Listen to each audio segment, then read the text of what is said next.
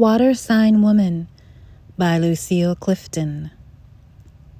The woman who feels everything sits in her new house waiting for someone to come who knows how to carry water without spilling, who knows why the desert is sprinkled with salt, why tomorrow is such a long and ominous word. They say to the feel things woman that little she dreams is possible, that there is only so much joy to go around only so much water. There are no questions for this, no arguments.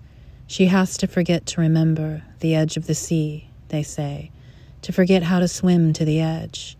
She has to forget how to feel. The woman who feels everything sits in her new house, retaining the secret the desert knew when it walked up from the ocean. The desert, so beautiful in her eyes. Water will come again if you can wait for it. She feels what the desert feels. She waits.